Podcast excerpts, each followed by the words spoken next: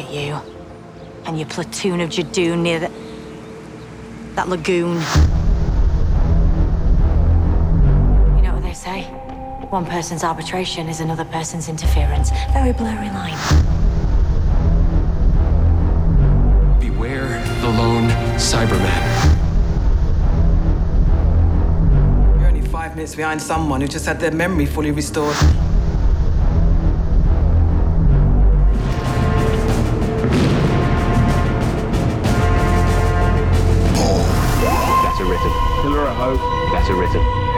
Cliche. Better written. Pillar of Hope. Better written. Very cliche. But I still felt that that story was fairly um, boring. That's all this here is. You don't even have to watch it in order. Better written. Very cliche. Who cares about Doctor Who? Series 12, Episode 5, Fugitive of the Judoon.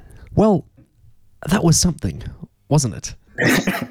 Talking this very memorable episode will be myself, Neo from Australia, as well as Ingiga from England, Looms from Ireland, and Storm from Russia. I think we've all had somewhat mixed feelings on this series 12 so far, but this episode may have put us in a mixer on the highest setting. Yeah, a thresher, perhaps. Pressure cooker, a blender, just lots of knives. Yeah, so I'm not sure we could even attempt to summarize this episode, Fugitive of the Judoon, but nevertheless, of course, we're going to dig into its many spoilers now.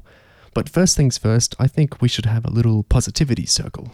What are things we liked about the episode? Gig, what were what were the goods here for you? Uh, okay, rapid fire. Um, I liked Jack flirting with Graham. Um, I enjoyed the, the bickering with the Judoon.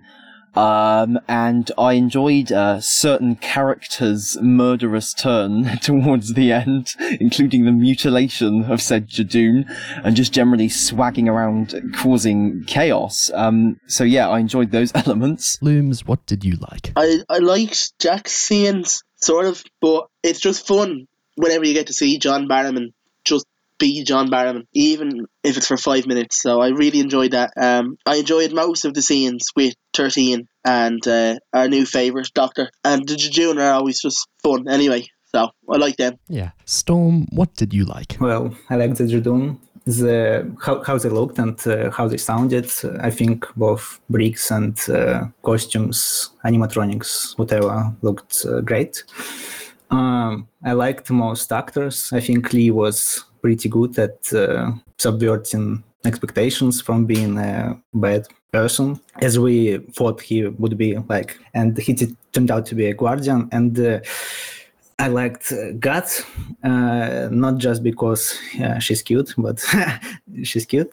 Uh, I liked Jo Martin. I think she was nice. It was, I guess, best directed episode of the series and uh, well let's say that's it for now Yeah, I, I share uh, most of what you guys liked. I loved uh, seeing Jack again. I couldn't believe it when we started hearing that American accent. I was clutching my head in shock. Absolute surprise. I think we've known a few things coming this series, but we had no real clue on that. I mean, Barrowman retweeted the trailer for the episode, but that's not that weird for an actor to, you know, tweet about a show he used to be in and obviously loves. So that was a great shock. They really pulled off that surprise, and I was very excited to see him. I liked, uh, what was his name? All Ears Alan. Yeah. yeah Yeah, I thought he was. Uh, I thought he was funny. I liked all that stuff. That felt kind of the Vinay Patel, who of course wrote uh, Demons of the Punjab last series, which was far and away my favorite episode of it. I thought that felt kind of like his uh, folksy, maybe even domestic kind of humor. I thought that was really funny. Uh, like Storm said, the direction I thought was more interesting than the last few episodes. It was going a little overboard on the lens flare, especially in the Jack scenes, but there was a real kind of pep to it. It looked nicely alive. Jo Martin was pretty cool, both before and after the big shift. Um, she was quite likable before, and then after she had a lot of swagger, she was quite assertive. I agree with you guys that the Judoon looked really cool. It was fun to see them again. Their voices were great. What I really liked, I'm not sure if this was so much in their Tennant era episodes, but like the main Jadoon kind of got admonished by Gat and by Jodie a lot. And he like would kind of pull himself back a little or he'd like bow his head and he'd like do these little grunts. And I just thought it was very cute to see you know the big rhino head act kind of ashamed, like the ashamed cop. That was good. Um, what else? Is that about it? Uh, You've run out. the the effects, I guess, looked pretty good. Like there was a lot of effects in Jack's scene where his ship's flying around. That looked pretty decent for Doctor Yeah, I, I like the teleportation effect so much we got to see it like a hundred times. Yeah, we got a lot of that. Barrowman looked good too. Like it's easy with these things for actors. You go, oh, geez, it really is 15 years later, and maybe there was a little bit of that. But m- when I saw him, like I bought it. I didn't think "Oh, he's not pulling that off. For me, with Jack though, there was a few sort of moments where it looked weird to me. Maybe it's just what I was watching it on, but there was a few bits that looked sort of, oh, they've got a filter over him. That's interesting. His Yeah. wig, I mean, his hair even reminded me of David Tennant in the 50th anniversary special. I was just thinking that. Yeah. very flattened. the Graham and Jack interactions, I agree. They were really funny. I know it's people are saying it's getting old, but I love the Graham getting mistaken for the Doctor joke. I think it's a joke that good that they keep going back to it just because it's a it's a good laugh. So all that stuff was good. So there was quite a few good things in the episode. Um, what was the episode about, by the way? I think calling it an episode is really not proper. It was just a sequence of events that sort of happened. Events beyond our comprehension. yeah. The grand chipping. I f- it felt like it made more sense to me when I was watching it, and then I stopped and I started thinking about it, and then I watched it again, and I was you know paying real close attention to it. I was taking notes and everything, and I was just I can't work out what the story here is. What is this actually? It's just like a series of reveals that are very st- strangely paced. Like the Jack stuff. What does the Jack? What do the Jack scenes accomplish? It's like he just parachutes in, and he sets up episode eight by saying, "Beware a monster." All of you would beware anyway, especially the Doctor, who always bewares them. and then he basically leaves. But you think, oh, he's probably going to come back, you know, in the finale or whatever. That seems to be what would happen, you know. But Chris Chibnall, uh, talking to the mirror, he had a few words to say about that. And what he said was, You won't see him again this series. I can categorically tell you that. But who knows when he might pop up again? We love Captain Jack. We love John Barrowman. I hope that won't be his last appearance and that at some point he gets to meet the 13th Doctor. So he's Uh. completely confirmed there that that is his sole uh, appearance in Series 12 was to uh, say, Beware the lone Cyberman. It's sort of fitting because he, because he's such a big, Big Finish character now that the cameo really felt like some Big Finish would try and hype up. Like, um, oh, we're bringing back the 10th Doctor for this special multi Doctor thing. He's in five minutes and Check out the new Eighth Doctor McGann box set featuring the lone Cyberman, the new epic villain from Nicholas Briggs. And it's, it's even his first few lines are just audio only. It always makes you wonder, like, is Barrowman actually going to show up? Is this how they're getting around him looking a bit more like the Face of Boe than like he looked in Series 3? But he does show up, and yeah, he's just, it's, it's like he's just advertising. But the bizarre thing is he's advertising something he's not in. He's not in episode 8. And I wonder if this scene was even originally in the episode. Like you'd assume it would be, because that's how scripts tend to work, but it's all on this one set. And it's all just stuff that like it has no connection really to the rest of the episode. There could have been some other explanation for Graham disappearing. I was reading on Twitter, someone said that all the exterior scenes were filmed in March, let's say. And I think Jack's scene was filmed, I think, August or months later anyway, after the fact. Yeah, that's interesting. So that is like maybe the most blatant. This is a really weird script, and I'm not sure it's making much sense. Part of the episode. Was there anything else in the episode you thought was kind of to that effect? Um, the fact that there's so much um establishment of Ruth pre her her um con- conversion, whatever. Ruth as her human persona is so, so established, and we're set up to think of it as like a human nature sort of thing, like with David Tennant. But once that once she breaks the glass, that's just completely out the window. You know, we spent so much time on that whole thing, but it's just abandoned. you know, um, I, I I get the sense this sort of story is meant to be done perhaps like it was in Human Nature with quite a big emotional impact. And there was none of that here. It was very much just, they just threw it away. I was stunned by like the nun reaction to Lee, her husband, her companion's death. Like he he died, and no one seemed to care all that much, including the viewers. She just perhaps. stared. She just stared at the camera. morosely. Oddly bloodthirsty episode, wasn't it? Too. There were quite a lot of deaths actually. Or maybe not deaths. Maybe it's just teleports and they all Oh yeah, return it the might be finale. like yeah, the series one finale. They're all getting teleported off to Ranskor Kolos or somewhere. They're all just fine. Or maybe the finale we can use an extraction chamber to get Lee back, like in Hellbent. I'm bringing him back. Yes. Well, he was a Gallifreyan as well. He, Yeah. Gat, and uh, the, the Ruth Doctor were all Gallifreyans. They said that uh, Gat and Lee had uh, the same training, so I assume they have to be Time Lords, both of them. Yeah, But uh, it's weird how um, Judoon's detectors didn't uh, see that uh, uh, from Gallifrey, even though he didn't seem to lose any memories or use Chameleon Arch. It kind of uh, doesn't make sense, or I'm missing something. yeah. There's a lot that doesn't make tons of sense there. Like the Judoon finding Ruth at all. It's like we can completely sidestep the question of like where Ruth is, whether Ruth is before Jodie or after Jodie, or what. The fact that Ruth is like a very clearly a doctor, calling themselves the doctor. They have the blue box. This all makes them pretty famous, you know, so much so that the Judoon and Gat and all these people know about them. But like, how many situations have we had before where like a character knows the Doctor very well and they know like all the Doctor's past faces? We've had River Song, of course, and the Daleks, and Testimony from Twice Upon a Time, and the Cybermen, and the Infrarium from that Series 7 Minnesota. Atraxia. Yeah, and so these places have never seen Ruth. Like River even has a photograph of the supposedly fairly secret war doctor, but no one knows about Ruth. So how did that strike you guys? Well, you know, Neo, I believe it's you who always says that the show is not beholden to the past. You know, the show doesn't have to respect Moffat's law. It's a new show. It can do whatever it wants. And, you know, just because Moffat didn't include Ruth in the lineup of doctors doesn't mean she can't be there. So, yeah. I mean, I mean, to be honest, I find like plot sort of uh, mess ups and mix ups and stuff like that to not even be the biggest issue because it's just like I, I I have more. We can get into this later maybe, but I have bigger concerns about what kind of story Chibnall thinks he's telling here. I have deep reservations about all that. That's fair. inconsistencies are inconsistencies. That's not a huge issue, I suppose. Doctor Who is about change, so you should just stop moaning and love it.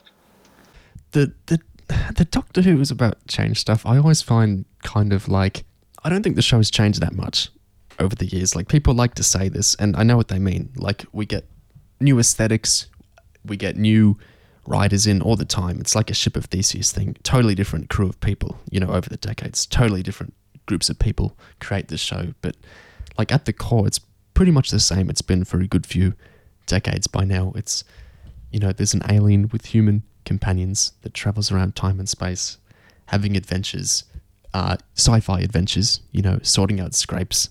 That stuff is all pretty consistent.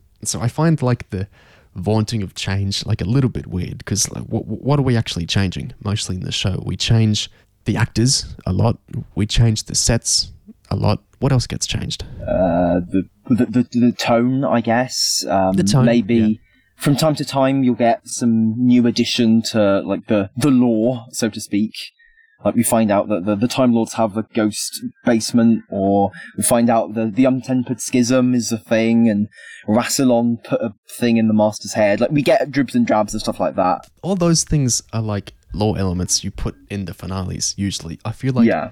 every series of the show could have the Ark in Space in it, or every series of the show could have uh, the unquiet dead basically in it. And I, I feel like like saying this is you know the most adaptive changing show in history is kind of off the mark because if you can have the same structure of episode in every single iteration of it across you know over 50 years then maybe that's kind of a deflecting point, I find, to kind of say, do not complain about a change happening because apparently the show is always about change.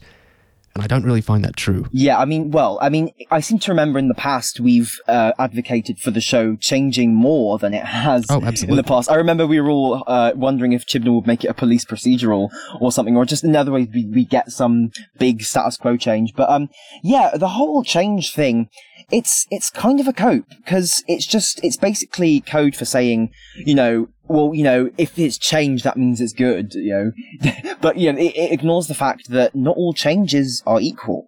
You know, some things changing them is actually maybe taking away from stuff that's interesting rather than adding to it. And I feel like in this conversation, we're just talking around the thing we all know that Chibnall is doing, but that we aren't talking about because it's not really relevant in this episode per se.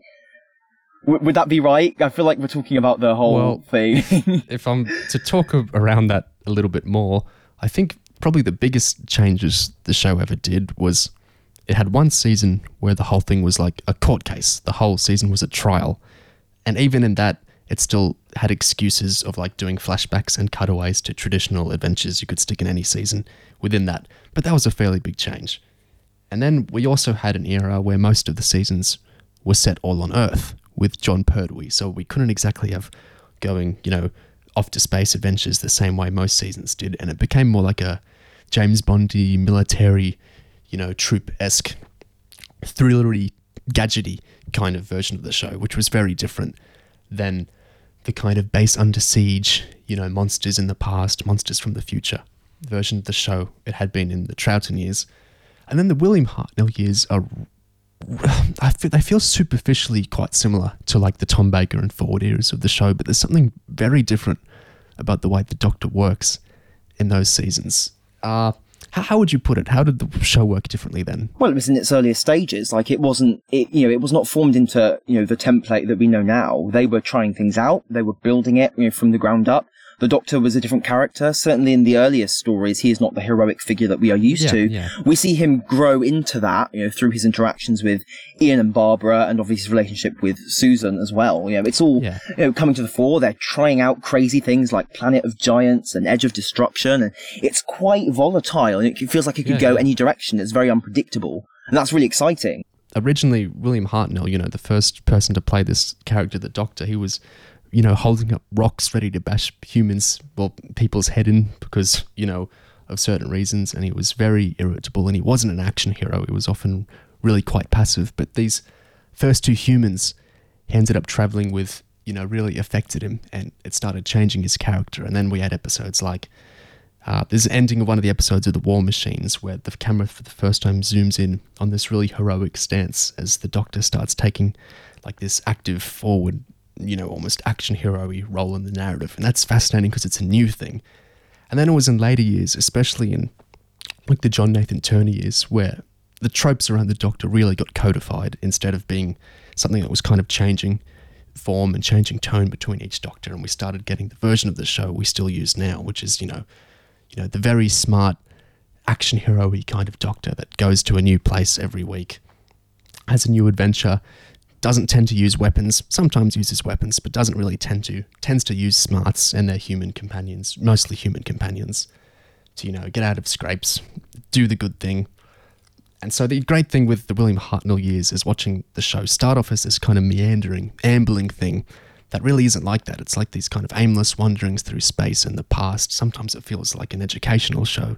Sometimes it feels like this weird, trippy sci fi surrealism thing, like in The Edge of Destruction. It's a show finding its feet. It's a show that forms into this very set show we have later. That's something really interesting about those years. I think there's something just before we d- divert back to whatever the hell we should be talking about. I just want to say those early years, they feel something about them feels sacred, quite precious, and kind of fragile. Like if you did the wrong thing, you could easily like just kind of taint them or spoil them somehow. You know? They weren't really making Doctor Who then. You know, the character wasn't Yeah. Who as we know them. The character didn't become a Time Lord until the Patrick Troughton years. The character wasn't from Gallifrey until the Jon Pertwee years. This is where these ideas started taking shape. And of course, they retroactively apply to William Hartnell's character, but they're not something that they're trying to undo the character. They're just adding, you know, contextualization Yeah. to the character. So the great thing with those years, the magical thing with those years, is the show hadn't become what it became yet It was forming into that because of these very creative people in the 1960s who had these madcap ideas, and the ideas were so good they would eventually settle and collate into this show that could last for decades and decades. And fans of that show would end up running the show, and then fans of those fans who ran the show would end up running the show, and so on and so on. How does this relate to Fugitive of the Judoon, though? Good question. Judoon! the Judoon have got us in a tractor beam. They're dragging us on board their ship. There's Time Lords everywhere. Everyone's a Time Lord. Got a hate Time Lords. Fuck Time Lords. yeah, I sympathise. I do find um this interpretation of the Time Lords that we've got going. Um, I said this before. It seems like it was inspired by the Last Day minisode, or just some some generic like Star Trek thing. Because rather than the um kind of mysterious time wizards we're maybe used to in big robes and stuff, they just seem to be like like you know trained soldier operatives who just bum around killing people and hiring Judoon, and there's something really uncomfortably bland about it all. Like, genuinely, if this is heading into some sort of big Time Lord plot, I think this runs the risk of being the most boring interpretation of the Time Lords we have yet seen. I think uh, as a reaction to Hellbent, uh, I think a big uh, Time Lord Capital War episode will be. I think it, it it will happen because uh, all, all Yeah, the people who yeah. whined about uh, that uh, Moffat era didn't uh, do well Gallifrey justice. Uh, I think Chibnall and BBC bosses are surely aware of that, and they will give some fun, wonky Day of the Doctor uh, kind of story, but without good parts of Day of the Doctor, where Time Lords shoot at each other, and uh, there's Omega and Rani, who are generals, and uh, shoot uh, laser cannons and some shit. It seems almost like having your cake and eating it. The fact that they're gonna do some Gallifrey related story, even though they've just destroyed Gallifrey forever again. Like they're having it destroyed, but still having stories relating to it. It's like, oh my god, what's even going on at this point? It's everything's so all over the place. There's a real sense with that. So I was mildly kind of defending destroying Gallifrey when we talked about Spyfall. Change your tune? I, I think I I just with Ruth, there's a broader context for it, and that is, uh, have you ever seen that clip of The Office? I said that I wanted to have kids, and you said that you wanted me to have a vasectomy. What did I do? And then, oh, when you said that you might want to have kids, and I wasn't so sure, who had the vasectomy reversed? And then when you said you definitely didn't want to have kids, who had it reversed back? Snip, snap, snip, snap, snip, snap. I did. Okay. You have no idea the physical toll the three vasectomies have on a person. And, you know, that's kind of what's happening to Gallifrey. I feel like every showrunner is snip snap back and forth, changing what happened to it. It was destroyed, then it was brought back, then it was destroyed. And what I think this connects to that this episode did is what we got here is the fifth new Doctor we've gotten in the last 10 years. Sixth, if we're counting David Bradley's new version of the first Doctor. That is a lot of doctors. In the classic era, it took decades to get that many. Here, we're doing it in much less time.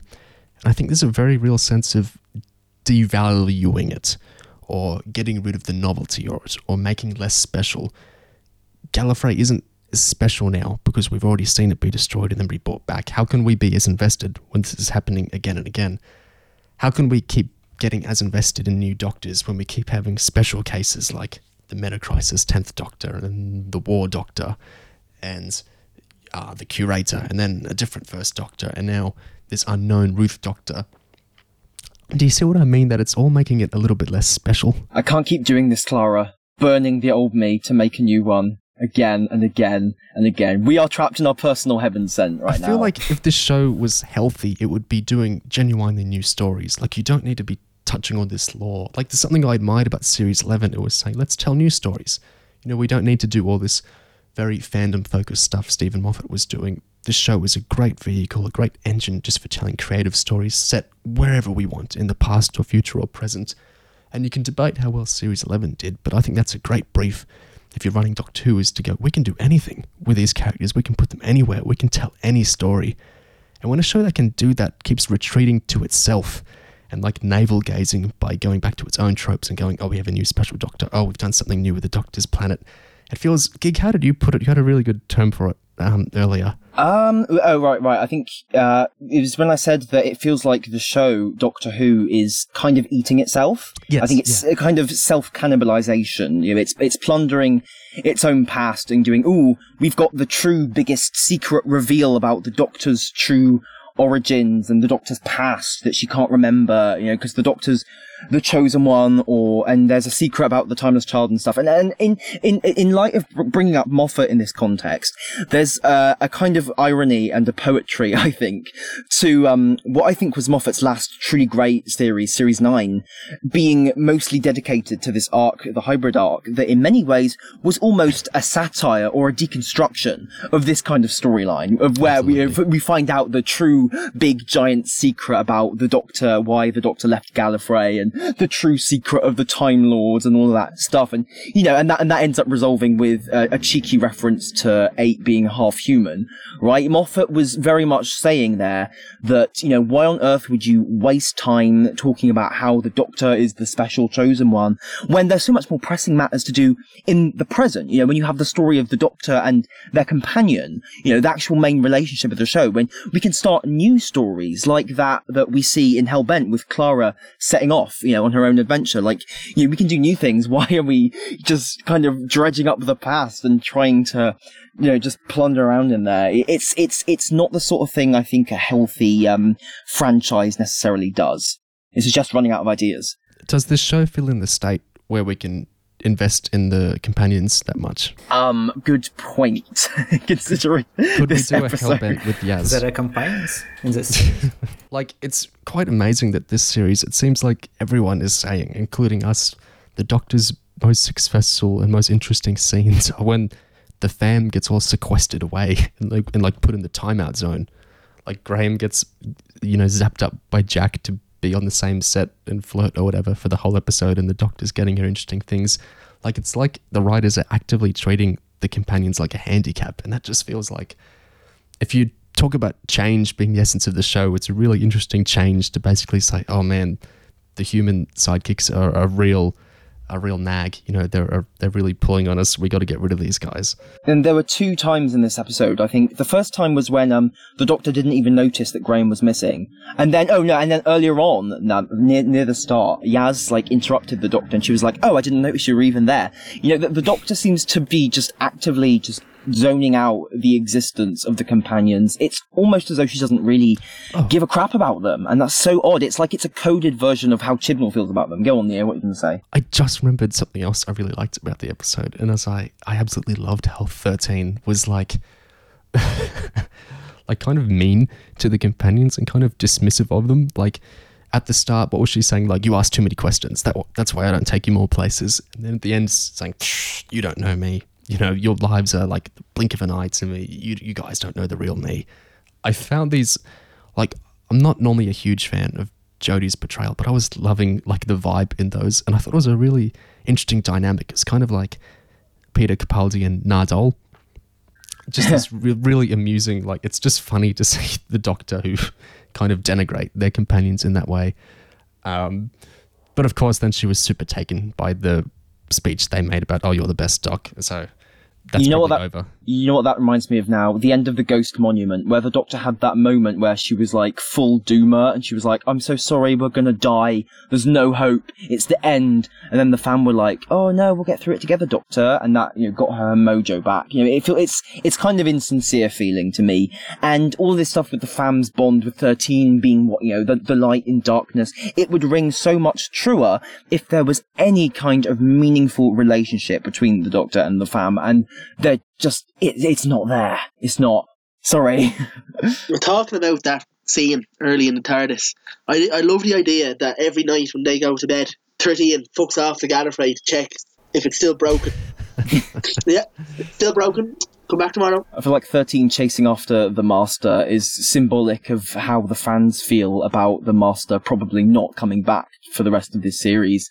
Because I know he's quite a fan favourite now, you know, Sacha Dhawan's Master, but I don't Oh, think yeah, we'll be I- seeing him again. I unironically really love this take on the character. Although it plays into what we were saying again, Chibnall's version of the Master doesn't even ref- we don't know where he comes in the timeline, and oddly, can he move by Chibnall, empowering fans to decide how best this would work in their interpretation of the show, while not sinking his own story down in any way. Anyway, his master, you know, there's no reference to Missy, who was when was that on air? Series 10, 2017. Yeah. Really not that long ago. That huge character development for that character was. And this master doesn't even reference it. And it's back into that like snip, snap, snip, snap thing. You know, bringing back the master so soon and having their character whiplash back forth. It's like, I really love his portrayal, but again, it's like you're devaluing this thing by using it so much. It's like the classic, the Daleks aren't scary anymore, which you can call silly for whatever reason, when you use these types of characters so much, it, it's like a depreciation. So there's another example. But yes, I love that master. I was so confident he'll be back in this series, and I'm still leaning towards it. But the bizarre Jack thing being confirmed that he was only in that scene for this series makes me think, oh man, what is Chibnall doing? I think I, I I feel like we haven't like bashed that Jack thing enough. Like, oh my god, it's just the cheapest possible return after ten years for this character, and you've got Barrowman gushing about how great it is that a showrunner finally respected Jack enough to bring him back, and it's just for this worthless little cameo, teasing a finale he's not in, spamming some crap arc words that feel like a sort of half-remembered version of RTD's run. It's just like a sick parody, and it's really depressing because obviously recently I went through all of Torchwood with uh, the the Who Cares gang, and you know it's seeing how Jack has now just become in one fell swoop practically a zombie character. You know, a character who just turns up in Chibnall episodes to just spout some terrible dialogue and serve no real purpose. Like that stuff is just oh, it's soul crushing. Jack was meant to be a good character. Jack was in Children of Earth, God damn it. You know, Jack was in some really fucking good episodes of Doctor Who and Torchwood, and now he's just he's been flanderized. He just turns up and it's just oh, it's oh. If you oh. took out the bit about him mentioned the lone Cyberman, it could easily be a Children in Need sketch they quickly threw together. It just felt disposable. Beware the lone Cyberwoman could be more appropriate. the uh, the buzzword itself, the lone Cyberman, it just it has such a fun film vibe. Like it's a Doctor Who monster plus uh, menacing adjective. The lone Cyberman. yeah, It's I hadn't thought of it like that.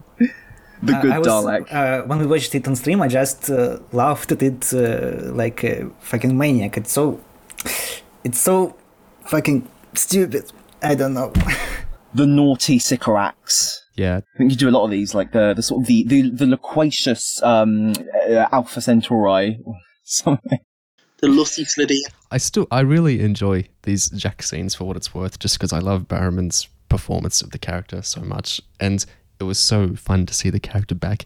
And he's one of the few actors that makes these like vacuous technobabble terms sound exciting because he's just like so into it. It's like you know how sometimes we say like some of the actors in these series don't seem super into it or super believing it or super inhabiting the world. Whereas I totally believe he's zapping around on these ships, you know, with the lasers and that. He seems so a part of it. It's so much verisimilitude with how he acts it. But yeah, then you think about the actual scenes and it's just like crazy and hilarious. It's so disorienting to see someone like John Barrowman who's clearly having so much fun, having it up and being camp opposite the rest of the fam that are just walking, talking exposition. Yeah, the fam feel like they would rather be anywhere but where they are. Yeah, I think just generally in Chibnall's era, whenever an actor turns up to play one of these scenery-chewing characters, like, you know, the Queen of the Skithra, or Sacha Dhawan as the Master, or, you know, or, you know, Alan Cumming as James, or, you know, like, any, whenever one of these figures shows up, they steal the show, pretty much. And Barrowman would be another one. Because just Chibnall's era just feels so drained of humor and just like madness that whenever even a drop of camp turns up, it's like manna from heaven. How much Vinay Patel uh, did you guys feel in the episode? Because he's first credited Chibnall's second build here. How much Vinay did you detect? I just wanted another great Vinay Patel episode. I just wanted some human drama, some, you know, maybe some good, a good concept or two, you know, some emotional heft. And I got whatever the hell this was. I generally, I'm, I don't even want to like speculate about what Patel did or didn't do. Like maybe he did some of the Judoon stuff, maybe he did, did some of the Ruth stuff, maybe he did some of the GAT stuff with the Space Marines. Like I don't know, but it's just like, I mean, we all read his blog post from before the episode aired, right? He was not exactly um gushing about his experience. I think. Yes. so the what did he say in that blog post, Storm? I know you were the one who found that. Uh, yeah, I read his blog posts from time to time. He said that his uh, um, collaboration with Chris Chibnall on this episode was, um, quote, fascinating, whatever that can mean. um, I know when he was discussing uh, Demons of the Punjab uh, uh, last series, he did a lot of um, write ups around it, and uh, he always described it as a very personal story that uh, meant a lot to him, and how uh, being given a Doctor Who script uh, to a writer of his field of work who was uh, previously do- mostly doing theater, and uh, it's fascinating how much less. Um, enthusiastic he sounds about this episode. I know it's kind of yeah uh, unfair uh, to uh, assume that uh, uh, if he wrote about it less, he must uh, hate it or something. I don't think I don't think he hates it. I think he just I think giving him an episode and making an arc bullshit with Time Lords Yeah. out of it Yeah. wasn't a good idea at all. It's like, yeah, in series 11, like Malorie Blackman, who was the main writer of Rosa, she didn't come up with the idea of that episode. And Vinay Patel didn't come up with the idea of a partition episode. Chris Chibnall came up with those ideas. He's talked to Doctor Who magazine about how he entered into getting the showrunner job, wanting to have a Rosa Parks episode, wanting to have a partition episode. And then he chose these writers for them. And then, of course, you know, they make them their own. And Vinay in particular did a fantastic job with that. But it's not it's not always that the episode writer gets to pitch their idea and the showrunner go, "Yep, you get to write that." Sometimes that happens, but often, even if the showrunner isn't a co-writer on their episode, the showrunner came up with the idea and told them to write it, told them to you know flesh it out, come up with their own ideas.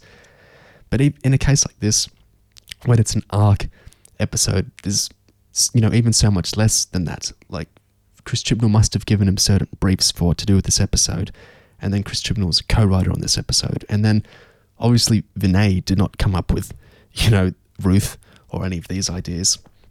It's like when Sarah Dollard wrote, wrote Face the Raven, she came up with Trap Street and all that great stuff, but she didn't come up with Clara dying. That was Steven Moffat who told her, you have to put this in. You know, you can kind of make it your own, but I specifically need these things done. And so it's like Vinay is such a great writer. You know, I really, really like his style and I love what he did last year, or not last year, last season. But it's like he's being so constrained here. I wish he had an episode much more to himself rather than all this. it was a waste of his talents. Like, I mean, you know, just speaking frankly, I mean, this was a job, right? You know, he was given a job, you know, he was given a brief, and this episode, I mean, know, I think it's fair to say this episode does not really have much of a story unto itself, and it's not particularly about anything. It's just got a job of getting through a bunch of arc pieces and then getting them out of the way. And in that sense, it's almost, um, it's got a Mad Libs vibe to it. Like, it's sort of Chibnall's version of Let's Kill Hitler, because in Let's Kill Hitler, you've got an arc thing that needs to be uh, kind of dealt with, which is River's first meeting with the Doctor, River reforming from her brainwashing and all that stuff, and revealing how River was, you know, Amy's childhood friend, and all that things. And, you know, and having Hitler in there and a robot that shrinks people is just kind of like Moffat throwing stuff in to make it fun, right? And in this case, you've got, you know, the reveal of Ruth and the secret uh, origins of Ruth and whatever. And the Judoon, you know, they're, they're placeholder, you know, they could replace the Judoon with anything, you know, and it, it's, it's like, it's just an episode that's really lacking in a point. And, you know, I just, I despair seeing a writer like Vinay get used for something this mechanical and workmanlike. Right, but you know, uh, increasingly, sometimes Doctor Who just feels like a vortex where talented people go to be wasted on shit. I think uh, Judoon we need because of the clickbait title, just like yeah, fucking Hitler was needed. That's Hitler clickbait title. That's definitely a good start for the podcast there. Good quote.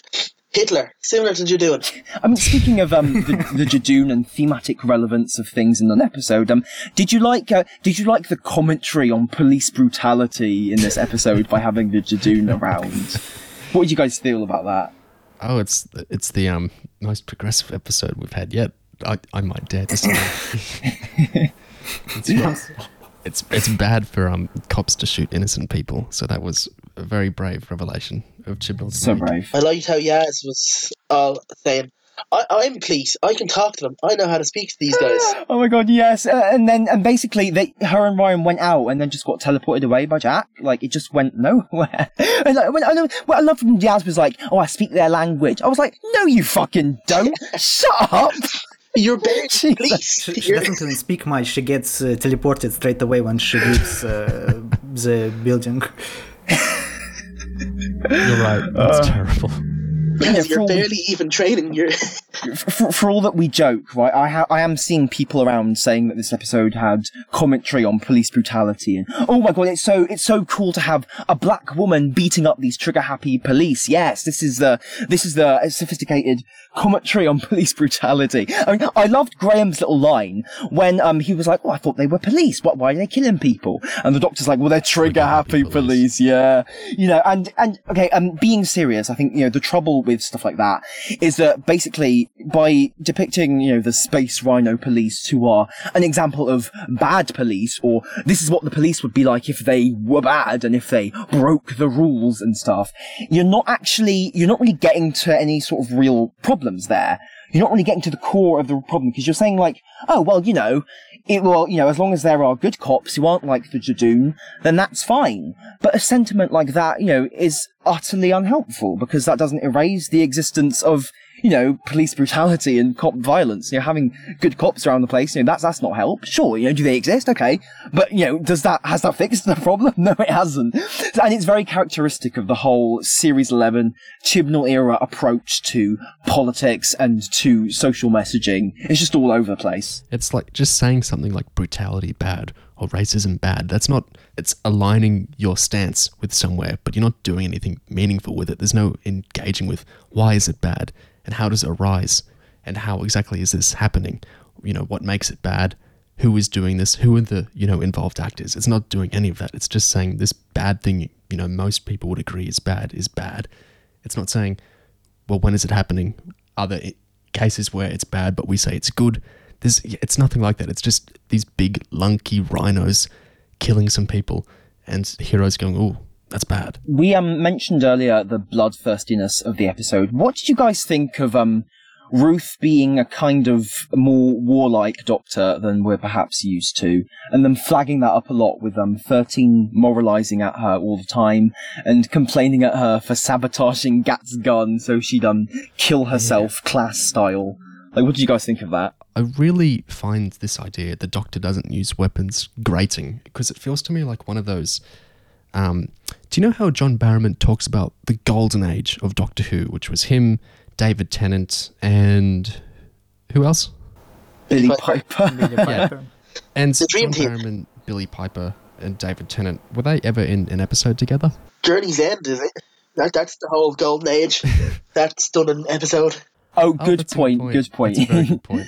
but that's not really so much an age, is it? It's it's an episode that is celebrating previous ages. That's like an age. I actually like this finale. I like Journey's End for what it's worth, but it's one, it's two episodes. That's not a golden age. Yeah, exactly. That's it's not an age. It's you know an episode. So this idea of false memory is what I think is happening when we talk about the Doctor as a pacifist. And there are some great videos of this on YouTube that edit together clips from the 26 seasons of classic Doctor Who, where the Doctor wasn't a pacifist. you know, like they were more pacifistic than the villains, as you'd expect, because they're the hero. But they they didn't just use sci-fi weapons; they would use guns sometimes. You know, they're not someone really saddled to this idea of pacifism above all else. Sometimes that comes up in New Who, but even then, I don't feel like it's quite as much as it kind of gets uh, talked about. It feels like it's something kind of adjacent to the show or external to the show rather than something really baked into the show. Do you know what I mean? Yeah, especially considering um when when thirteen was browbeating Ruth for you know the weapon thing. You know, Ruth was just threatening the Judoon with a weapon. Right, and thirteen was having a go at her for that. Ruth, Ruth, did, Ruth didn't shoot any of the Judoon.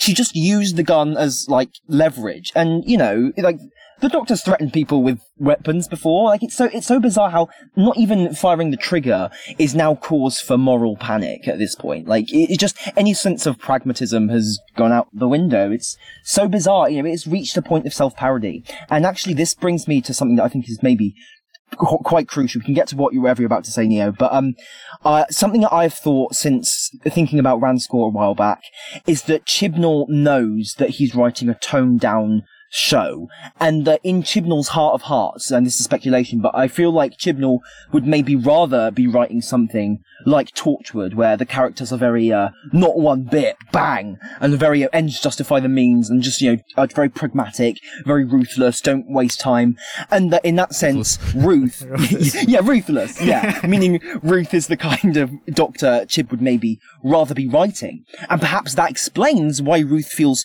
so much more like a lead character or you know a character who who Chibnall is interested in than 13 does because 13 is just so so bloody useless I think now we're talking Ruth. Uh, it's time where we can um, unchain a little bit. What you were saying earlier about 13 moralizing at Ruth, I want to think about the optics of this a little bit.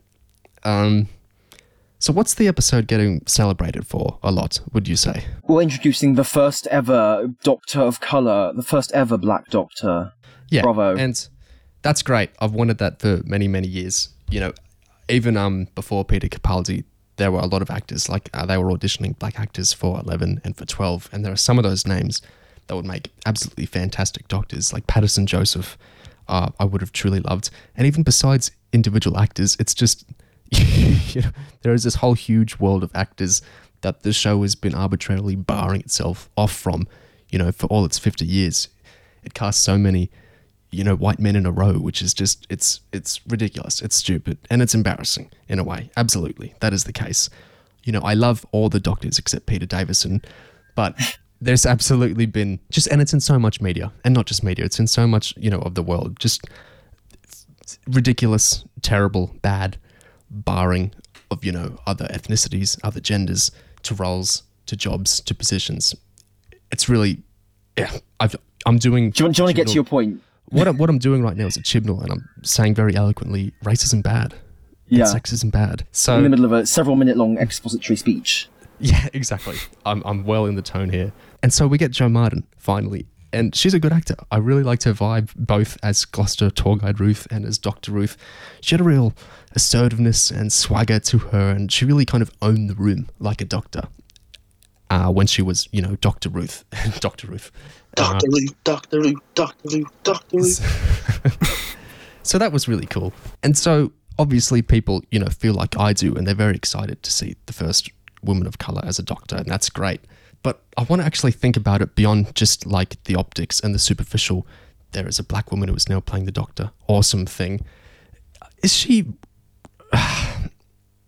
what she's playing is not she didn't get a big special announcing this is the new doctor and she's getting you know all these seasons to herself this is the 14th doctor that's not what happened what we got is an asterisk like the Valeyard or like the Watcher or like the second David Tennant doctor or like John Hurt's doctor we got a footnote an asterisk uh, also this was this alternative form you know there was this doctor we never saw before that arose in another doctor Jodie Whittaker's episode and so she's a stunt. She's a stunt character. Basically. She's a stunt character. And so, like, I kind of. What does that cake say in this episode again?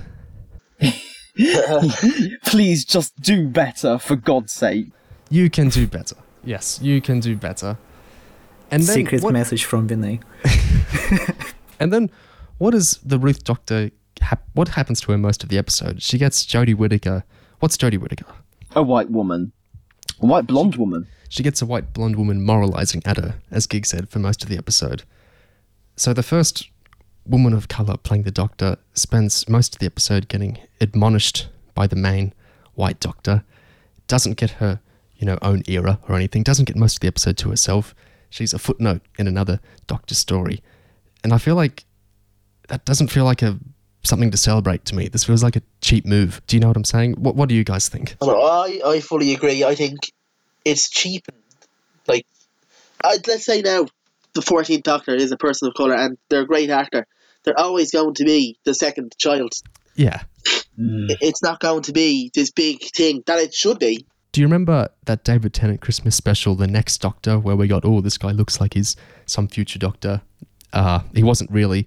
But what this makes me think of is if that guy was a woman, and then when Jodie got cast, people were like, oh, cool, it's the uh, well, it's the second because there was that David Tennant, you know, where there was kind of a woman doctor, and it's like, why are you just taking away, the, you know, that by this weird little footnotey minor stunt casting thing? It, yeah, it doesn't feel like something I want to grab and say, yes, finally we got, you know, someone to play a doctor in five minutes of the episode, you know, never to be seen again for so many episodes. Yeah, Chibnall, Chibnall has preemptively stolen the thunder away from the real first Doctor of Color. You know, it's, and obviously it's in this tokenistic way, which is like saying, well, if we, if we insert a black woman into the, an earlier part of the show, presumably the Doctor's past, somewhere, I won't make conclusions as to where exactly they're inserting Ruth, but you know, it's implied to be in the past somewhere. And by doing that, instead of actually casting a new, you know, pers- a, a new doctor as a person of color, say 13 or 14, you know, you're, you're, you're,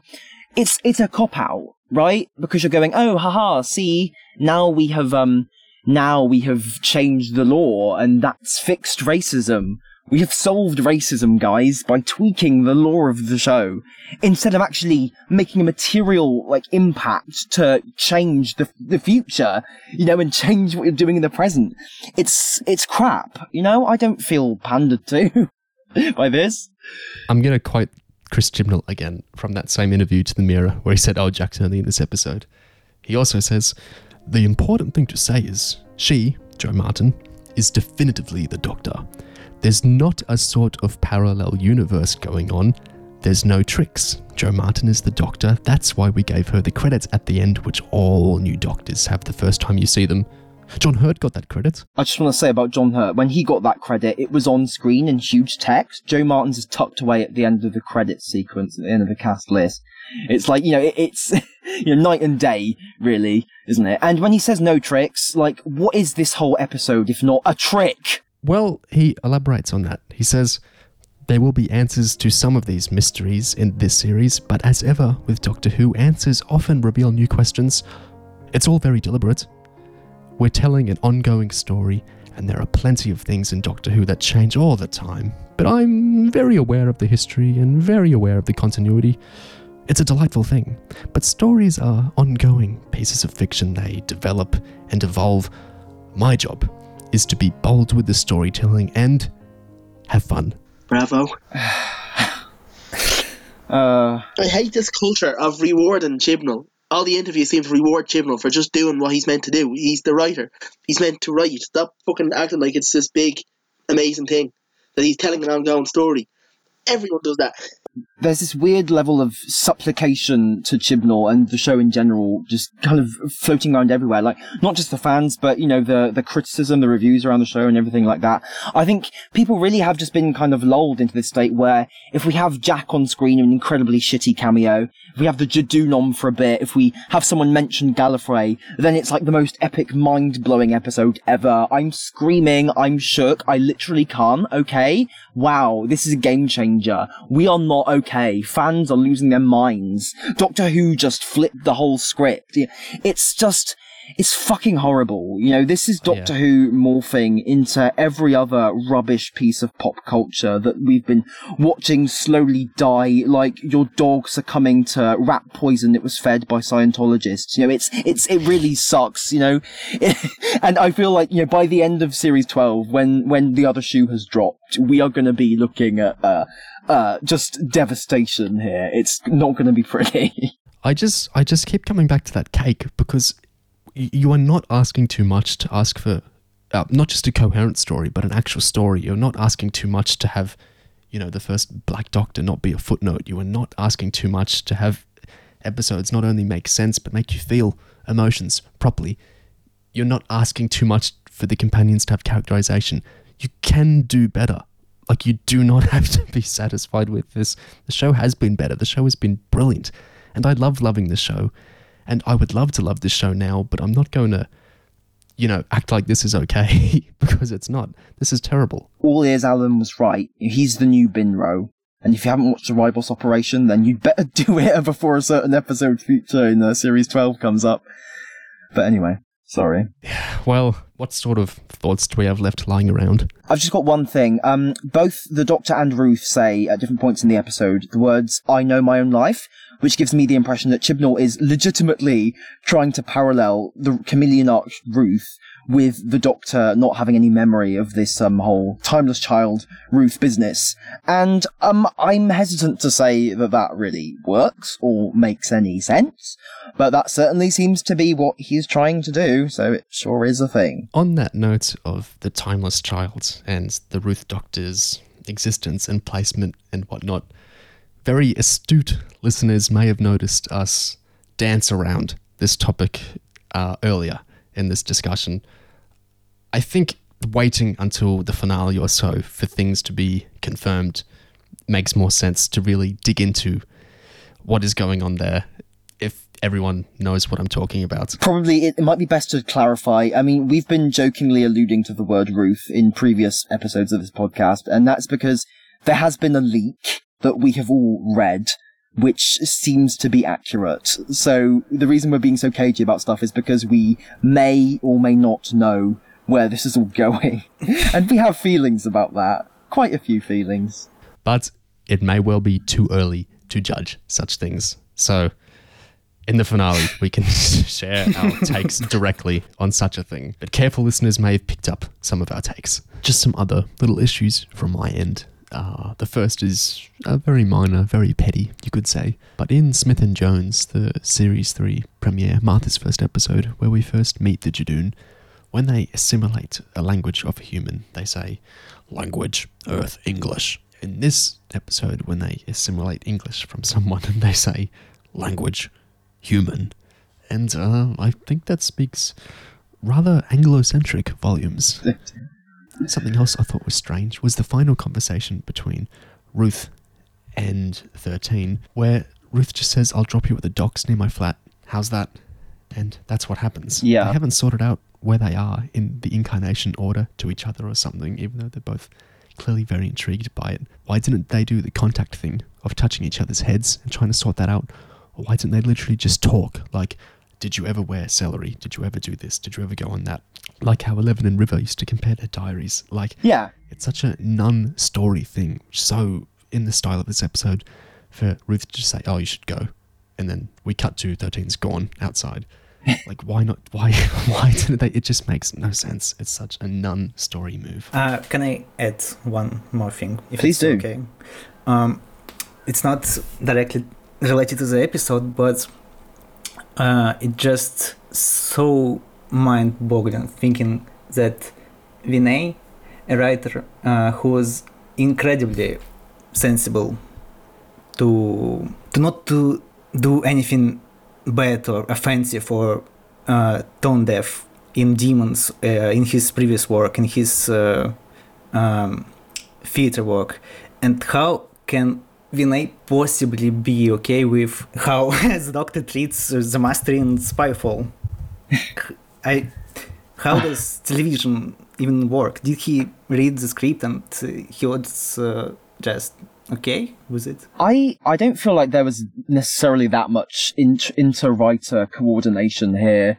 Like, or at least if there was, then Chibnall was not listening to any suggestions he got. I mean, if Chaos in Cardiff was activated, I just feel like the scripts would not be getting to the point where people could offer suggestions and say, um, actually, Chibnall, maybe don't put that in.